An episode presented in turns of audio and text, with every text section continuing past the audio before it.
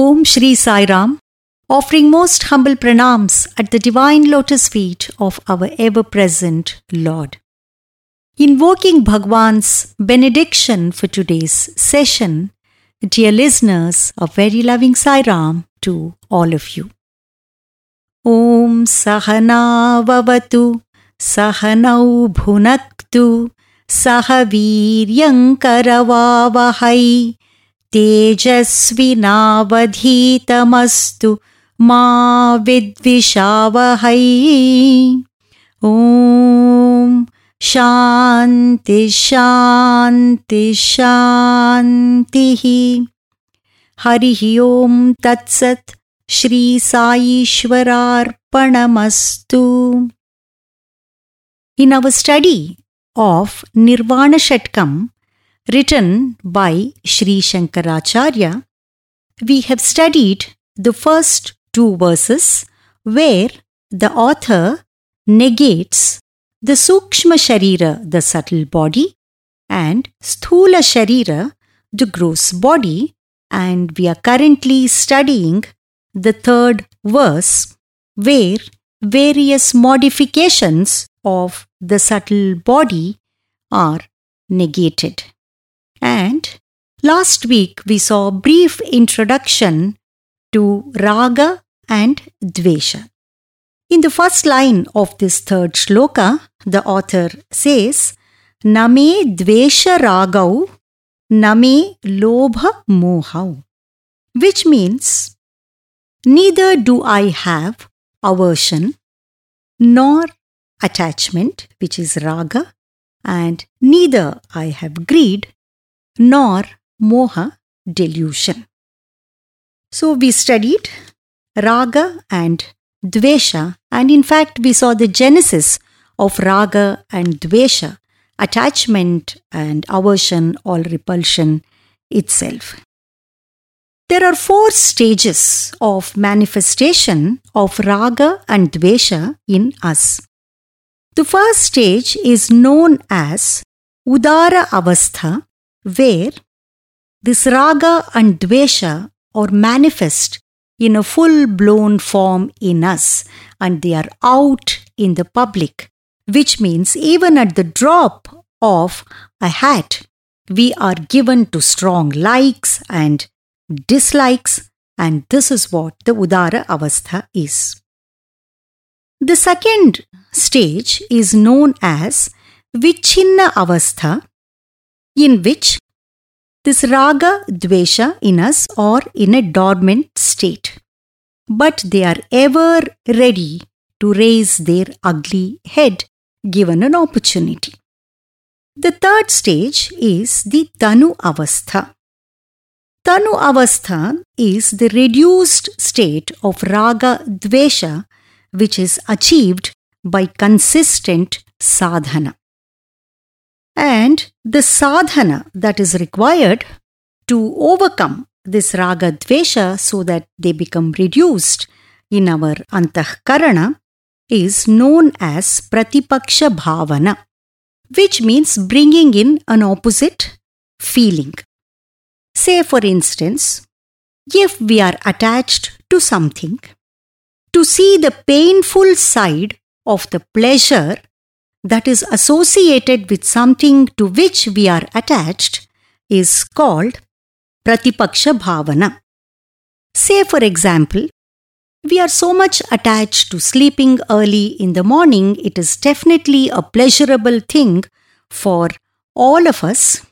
But say we are obese and we want to reduce our weight, we want to get up in the morning, say go for jogging or do some yoga and even meditation itself if we are a sincere sadhaka, then naturally what we feel is to sleep is a better thing to do, a pleasurable thing to do because it is a nice, cozy morning and we are sleeping in an air conditioned room. And to get up is definitely painful for us because we are attached to continuing to sleep itself, this pleasurable activity. But if we look at the painful side of this pleasurable activity, say, if I continue this way of mine, my weight is only going to increase and my body will be the seat of many, many diseases and I myself have to suffer. So, like this, if we see the painful side of something to which we are attached, we are able to overcome this attachment or raga. And this is only a mundane example that I have given, but this pratipaksha bhavana, bringing in the opposite feeling, has to be applied to very important things in our life to which we are attached. So, what we need is we must put in rigorous physical and mental discipline to bring in pratipaksha bhavana. Then, coming to dvesha, dvesha also the same logic applies, the logic of pratipaksha bhavana, that is to see the good side of something which we want to always avoid. Now, this can be done by invoking the feeling of compassion, love, and forgiveness, and this is how this dvesha can be overcome. And Bhagwan taught this lesson to a student in a very beautiful way once. There was this student who came from a royal household, and once he was sitting outside the interview room in the veranda and he was absorbed in himself. Then suddenly the door of the interview room opens and Bhagwan comes outside and remarks that you have killed this person thrice. Then the boy is shocked. What, Swami? Where did I kill? Then Swami said, even the thought of killing a person itself amounts to killing. As we have studied in the law of the karma, this powerful thought itself is a very subtle form of karma. Then the boy goes on to explain to Swami that Swami, you know very well that this relative of mine has cheated us of property and various things and what else can I feel about him? And this is the feeling I have towards him, and I want to thrash him up. Then uh, Swami says, Okay, I will give you an opportunity to do whatever you want with him, and you can do it now. And then the boy is very happy so that he can be at the jugular of this person whom he hates. And this boy closes his eyes and starts to thrash up this person, this relative of his whom he hates. Then, fighting like this, both these persons they come to the end of a cliff, and this boy is ready to push that person down. But suddenly he sees the face of a young child in his hands, and he stops there and he doesn't want to do anything to this person, seeing the innocent face of the child in his hands. He suddenly opens his eyes and he can see Swami standing in front of him smiling. So, this is the Pratipaksha Bhavana. Whenever we want to hurt or harm somebody, if we bring in something that evokes the feeling of goodness towards that person in us, evokes the feeling of compassion and love in us, we can think of Swami himself when we want to indulge in such severe hate, dvesha, or aversion then we are able to reverse that Dvesha Bhava in us. See, the transcendental God is immanent in His creation. If we want to see gold, if we throw away the ornaments, how can we see the gold? Similarly, if we want to have the vision of the divine, it is only in His creation we can see this divinity. So, this is what Pratipaksha Bhavana in fact is. And another important thing that we can all do, as we discussed earlier also, to work in the spirit of yajna, putting aside our little egos, the little identity that we think we are, our personal differences, and coming together for a higher ideal in our lives and working towards it. In fact, Puttaparthi itself means put apart I. We come to God to get rid of this I in us. And this is also helpful in tackling the raga, dvesha in us. And invoking vairagya itself, invoking the feeling of dispassion to all that is unreal, helps us to overcome raga, dvesha.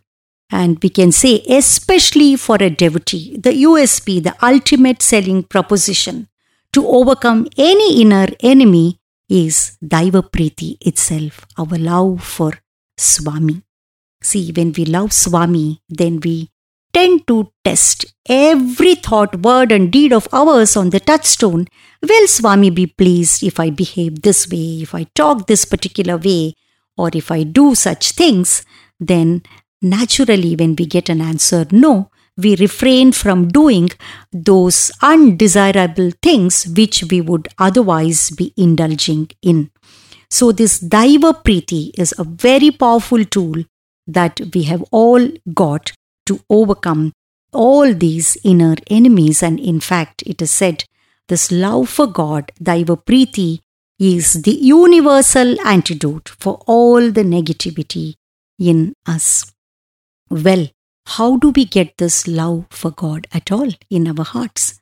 Once, a famous devotee of Bhagwan, Sri Aldrakar, happened to ask Bhagwan, Swami, we know that we have love for you in our hearts. We can feel this warmth whenever we think of you. This warm, beautiful feeling is there in our hearts, and we are overwhelmed with emotion.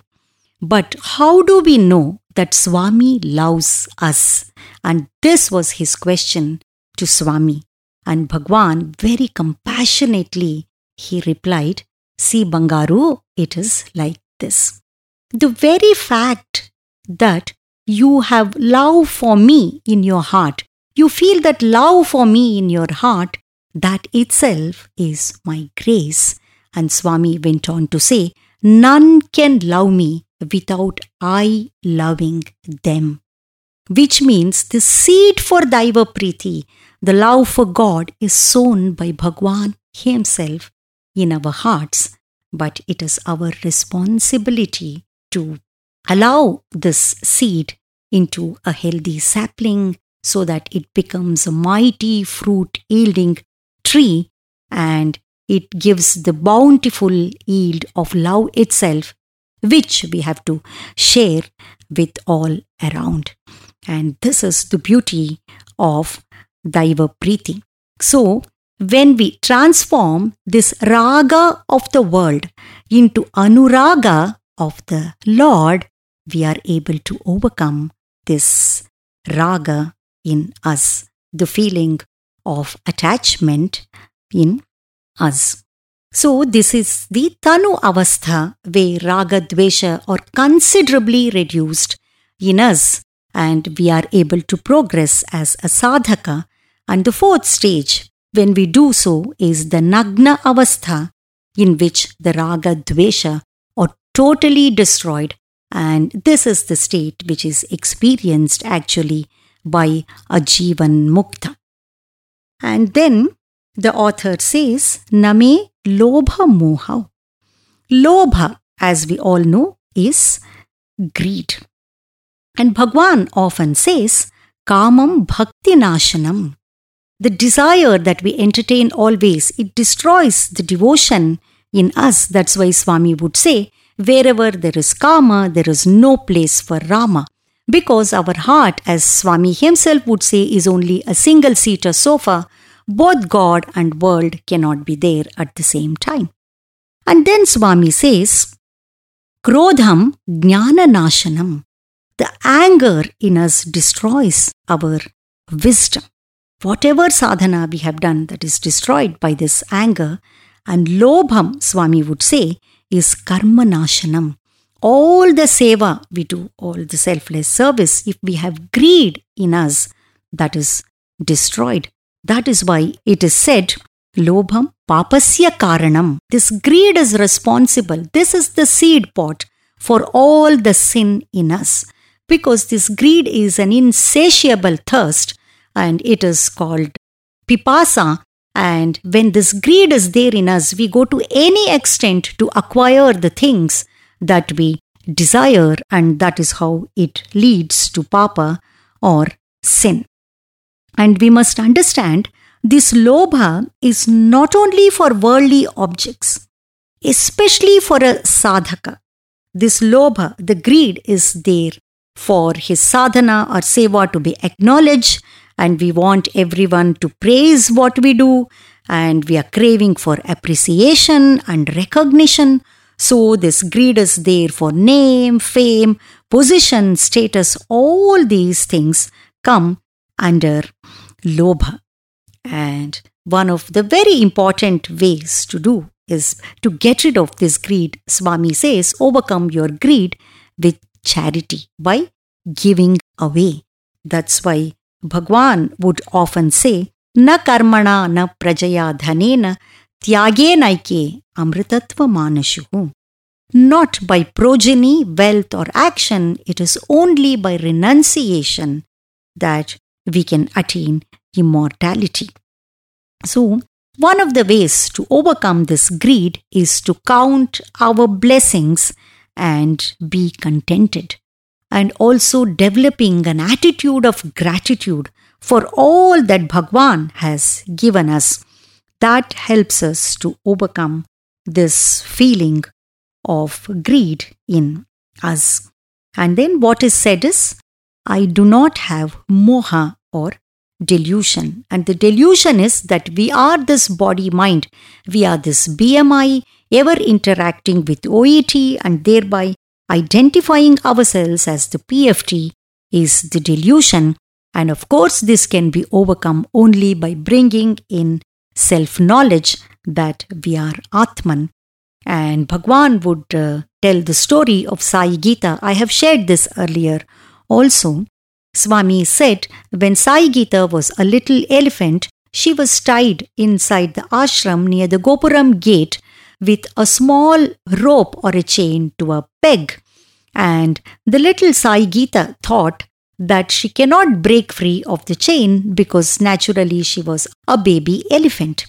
And she got habituated or she was conditioned to this feeling that she cannot break free. So even when she grew up, into a mighty, strong, big elephant with all the strength of an adult elephant, she never tried to break herself free because her conditioning to this fact was so strong. And similarly, we are habituated, we are conditioned to this feeling that we are this body and mind spanning several lifetimes. And that is why in this lifetime, even when Guru comes and says, you are not this body mind and you are this unchanging Atman yourself. It is very difficult for us to break free of this shackle of Dehabhimana. And Swami, in fact, says it is Dehabhranti, it is the delusion you have with this body and mind identification. But we must remember that if we are conditioned to the feeling of Dehabhimana through practice, even now, through practice, we can reverse this feeling also that I am this Atman can be brought in only by constant and relentless practice. And that is why Abhyasa coupled with Vairagya is very essential for um, sadhaka. Then the second line says, Mado naiva menaiva matsarya bhavaha which means neither do I have pride nor the feelings of envy or jealousy. And Bhagwan says this Mada can be of eight types, which is called Ashtamada. And Swami says it is the pride of money, learning, caste, the pride of affluence, beauty, youth, position, or authority, and Swami says even tapas, our spiritual sadhana, also leads to spiritual pride. And Bhagwan goes on to say, if you ponder over two facts, you can overcome this inner enemy called pride. Firstly, Swami says, if you look around, instead of being like a frog in the well, Kupa Manduka, you will find that in respect of each of these eight items, which cause pride in you, there are many other people who are superior to you. And secondly, all these items money, authority, youth, etc. are highly transient. Therefore, get rid of pride as well as other five enemies which are included in the Arishad Varga. And this is what Swami says. In fact, the word Madira, which means intoxication, comes from the word Mada. So, if we think instead of being intoxicated by our worldly positions, let us be intoxicated by the name of the Lord Himself. That helps us to overcome Mada. And as Swami said, constantly reminding ourselves the transient nature of all these things name, fame, power, money, and so on that will help us to overcome Mada. As Sri Shankaracharya in Bhajagovindam says, Ma kuru dhanajana yovana garvam harati nimeshat kala sarvam. Don't be proud of dhana, the people around you, the wealth and the jana, the people around you, and yauvana garvam, the pride of youth itself, and all these can disappear in a trice. And that is why, even in the Bhagavad Gita, the Lord says, Matra sparshastu kaunteya, shitoshna sukha dukkhata, agama payino anityam tamsti tikshasva bharata. Which means, when our senses come in contact with these, the Vishaya, the sense objects, then what happens is there is this dual experience of pain, pleasure, happiness, sorrow, and even all the inner enemies itself, they are there in us. But we must remember the Lord says, Agama Payino Anitya.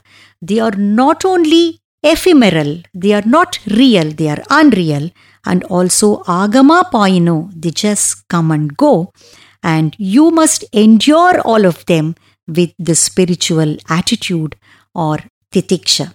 This is what the Lord says. See, as long as we think that we are this piece of wood which is floating on the surface of water in an ocean, then what happens? Naturally, we are tossed up and down by the waves in the ocean. That is why we must strive to be like the lighthouse which is in the ocean, which stands on the strong bedrock, which resists all these waves. In fact, the waves come and crash down at this lighthouse. And not only that, the lighthouse illumines all that is around.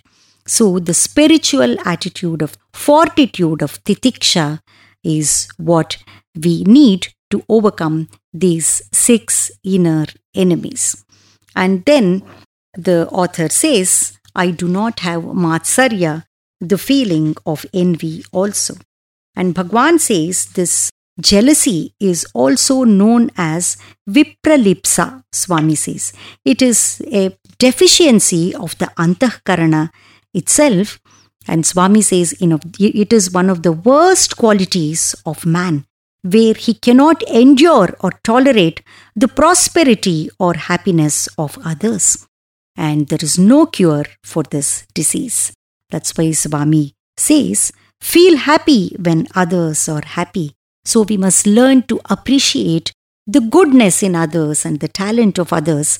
And when we stop comparing ourselves with others and competing with them, it helps us to get rid of this feeling of jealousy. And we must remember Lord Krishna himself appreciated the intelligence of Shakuni in Mahabharata.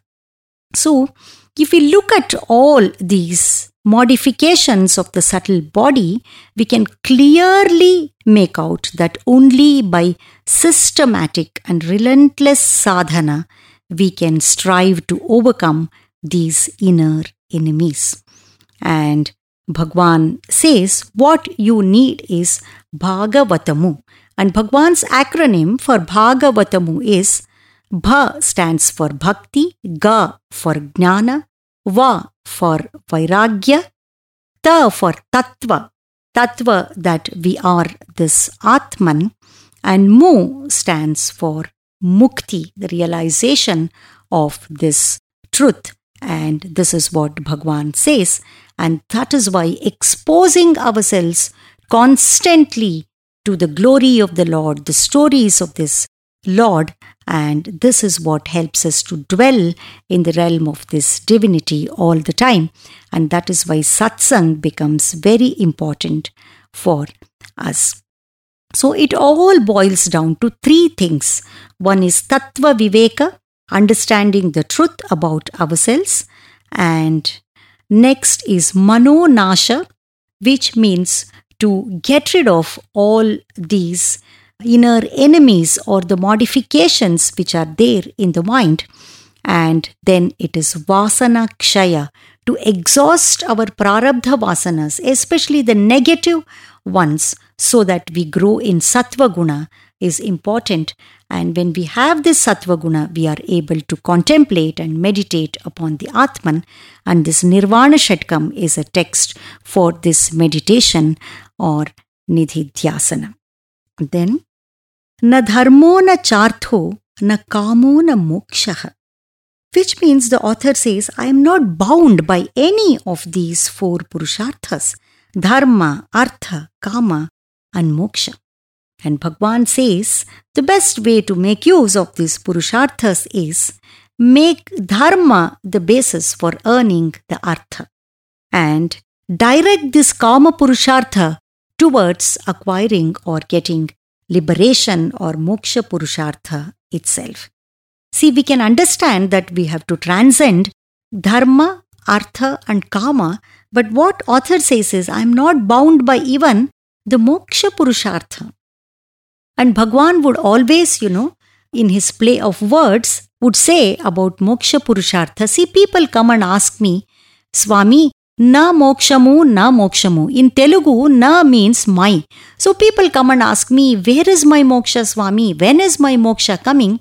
And to such people, I always reply, na mokshamu, which means no moksha at all which means we should not get attached to this feeling itself. Whatever we have to do as a mumukshu, we must strive hard and put in the required spiritual sadhana and leave that to God Himself. This means we have to renounce the fruit of our spiritual sadhana also, and this is what true karma palatyaga is. And that is when we can transcend all the four Purusharthas as said by Acharya Shankara in this verse. And the last line, as we know, is Chidananda Rupaha Shivoham Shivoham. I am not any of these things, then what am I? I am pure consciousness, bliss, and I am the auspicious Shiva. So we have completed the three verses, and now we shall listen to all these three verses with our eyes closed and let us try to elevate our mind to the level of the Atman that is described in these verses. शिवोऽहं शिवोऽहम् शिवोऽहं शिवोऽहम्। मनोबुद्ध्यहङ्कार चित्तानि नाहं। न च श्रोत्रजिह्वे न च घ्राणनेत्रे। न च व्योमभूमिर्न तेजो न वायुः चिदानन्दरूपः शिवोऽहं शिवोऽहम् न च प्राणसंज्ञो न वै पञ्चवायुः न वा सप्तधातुर्न वा पञ्चकोशः न वाक्पाणिपादं न चोपस्तपायु चिदानन्दरूपः शिवोऽहं शिवोऽहम् न मे द्वेषरागौ न मे लोभमोहौ मदो नैव मे नैव मात्सर्यभावः न धर्मो न चार्तो न कामो न मोक्षः चिदानन्दरूपः शिवोऽहं शिवोऽहम्। चिदानन्दरूपः शिवोऽहं शिवोऽहम्